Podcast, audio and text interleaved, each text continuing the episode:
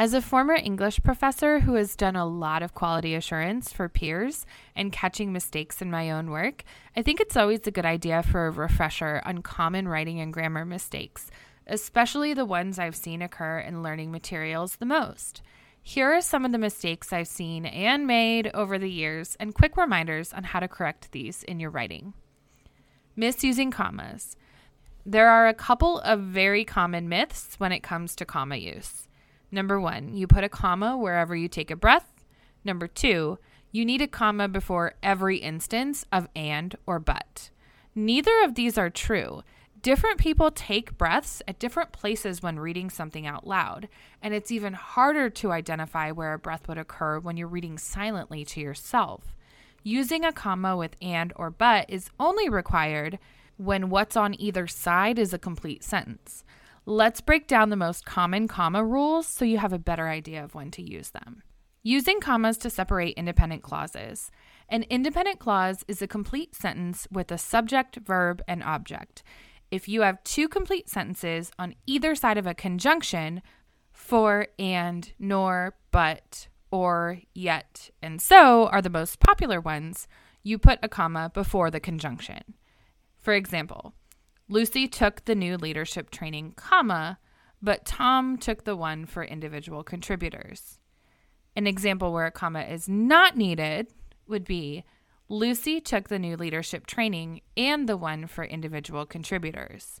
Pro tip for words such as however and therefore, you would use a semicolon before the word and a comma after when they separate two independent clauses only. This is because these are not normal conjunctions, they're conjunctive adverbs. The word because, by definition, connects a subordinate clause with an independent clause not two independent clauses, so it generally doesn't require a comma before it. For example, Lucy took the new leadership training, semicolon, however, comma, Tom took the one for individual contributors. Lucy took the training for individual contributors because the leadership training was full. No punctuation. Using commas after introductory words or clauses. If you're starting a sentence with an introductory dependent clause, like I am here, you need a comma after it. A dependent clause is one that doesn't make a complete sentence by itself, requiring the rest of the sentence to make sense. For example, because Tanya was fixing her computer, comma, she did not attend the meeting. Also, using transition words at the beginning of sentences requires a comma after the transition word. For example, Meanwhile, comma, Leon shared LMS completions with the team. If you want even more about how you also need a comma after introductory, prepositional, appositive, participial, infinitive, and absolute phrases, check out the linked detailed list from OWL at Purdue. Using commas around parenthetical phrases and appositives. An appositive is a word or phrase that follows a noun explaining or defining it. Appositives require commas before and after. For example, Omar, comma, the chief learning officer at XYZ Corp, comma, is interviewing new candidates on Tuesday. Parenthetical expressions add detail or explanation to a sentence, but the sentence's meaning is not dependent on the phrase. Words like however and therefore can also be considered parenthetical expressions when they aren't separated by two independent clauses. Like appositives, parenthetical expressions require commas before and after. For example, the obsession with trends in L&D is, comma, in my opinion, comma, taking focus away from the important things. I realize, comma, however, comma, that I might be spending too much time on this project. For more information and examples of parenthetical phrases, check out the linked blog on grammarist.com. Using commas with quotations. A comma is used before quotation marks to introduce a direct quote. For example, they said, comma, quote, I don't know how to do this one. If the quotation is explained after the quote, a comma is placed inside the quotation marks. For example, quote, I think I need to check on the progress of the project tomorrow morning, comma, quote, he said, period. Using commas with dates. For dates, a comma belongs only between the day of the week and the month, between the day of the month and the year, and between the year and the rest of the sentence. If any of those parts are missing, a comma is not needed. For example, on Friday, comma, December 15th, comma, 2003, comma, we will have our first in-person training for new hires. On May 11th, comma, 2002, comma, we met some new team members. There was a new course added to the LMS on February 16th. Using commas with two concurrent adjectives. Use a comma between two adjectives that aren't separated by the word and. For example, he was a helpful, comma, honest team member. Oh, and one last thing, I'm all for the Oxford or serial comma. You know, when you have a comma between all of the items in a list. However, this is a style choice. If you want to read more about the Oxford comma drama, check out the linked article. Dangling or misplacing modifiers.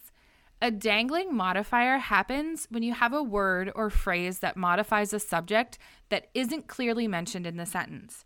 For example, excited about her new role, comma, the office environment was friendly and welcoming.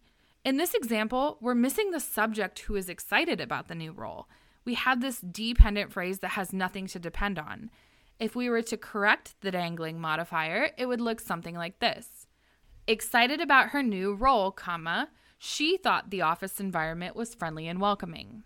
Misplaced modifiers are my favorite as a former English professor because they're the funniest. A misplaced modifier occurs when a word, phrase, or clause is separated from the word or phrase it is modifying or describing. For example, the kind mother handed out homemade cookies to the children in treat bags. The children aren't in treat bags, but the prepositional phrase in treat bags is closer to the noun children than it is to homemade cookies, making it look like there are a bunch of little tiny kids in treat bags waiting for their cookies.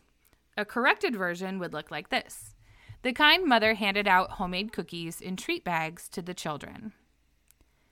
Making common word mistakes. There are some common mistakes we all make with using the wrong word for the situation, using the wrong phrase for something, or consistently misspelling certain words. Thank you, spell check. Here are some words that are commonly incorrectly replaced for one another affect with an A and effect with an E. Affect is a verb that means to impact or change, and effect is a noun that means the result of the change. Example To examine how the market affects pay uses affect with an A versus the training had the desired effect, which uses effect with an E. There, they're, and their. T H E R E denotes a place.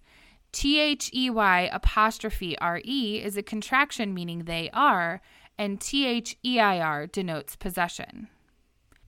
For example, he went there after work. T H E R E. They're going to a new office building on Monday. T H E Y apostrophe R E. It was their hard work that earned the team the reward. T H E I R. Your and you're. Y O U R denotes possession, whereas Y O U apostrophe R E is a contraction meaning you are. For example, fill out your form by Friday, Y O U R, if you're attending the meeting, Y O U apostrophe R E. Then and then. Then is a point in time, whereas than denotes comparison. Then she gave the book to her friend versus their performance was better than their colleagues. Which and that. That is used for defining clauses, whereas which is used for non defining clauses. But what does that mean?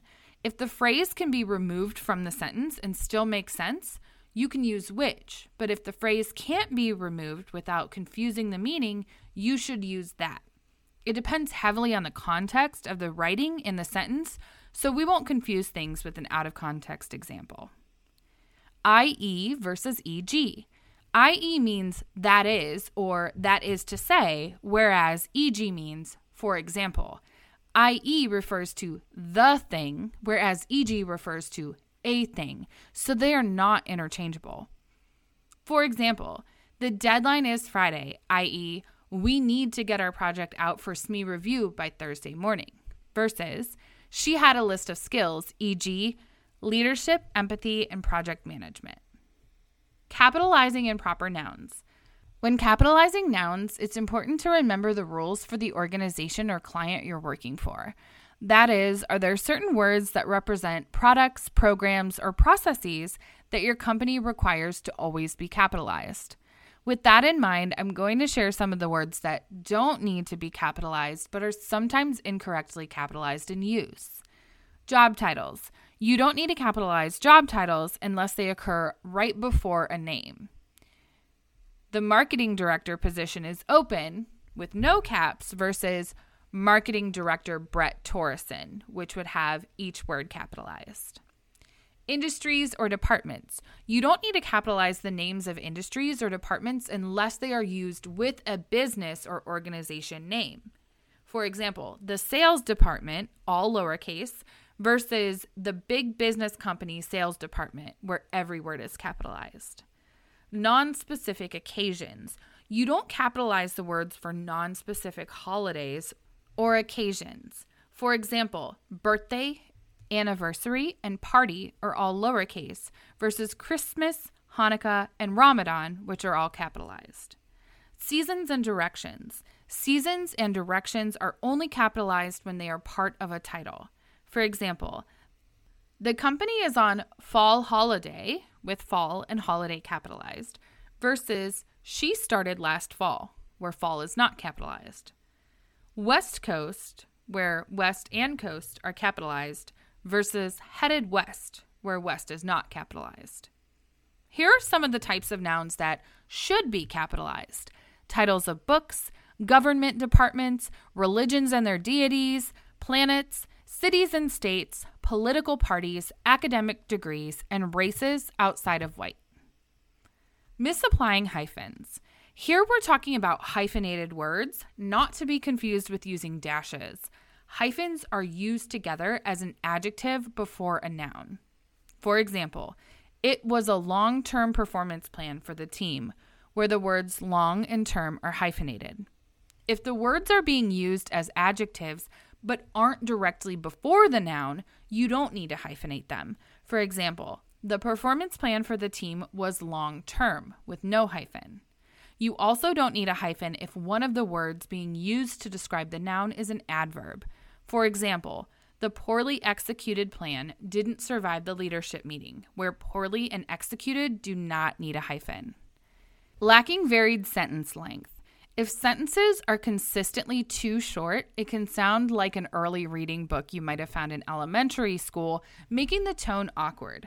For example, there is a new policy. Find it on the internet.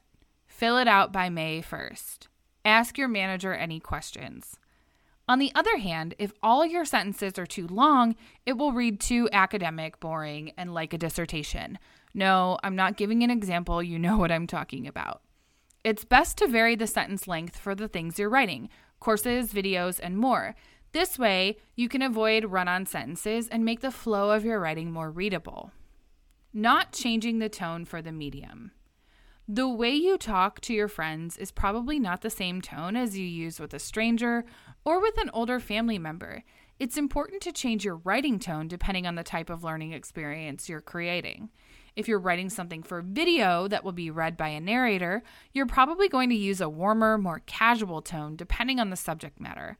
If you're writing for a really technical course or document, you'll want to be very concise but detailed and probably take a more serious tone.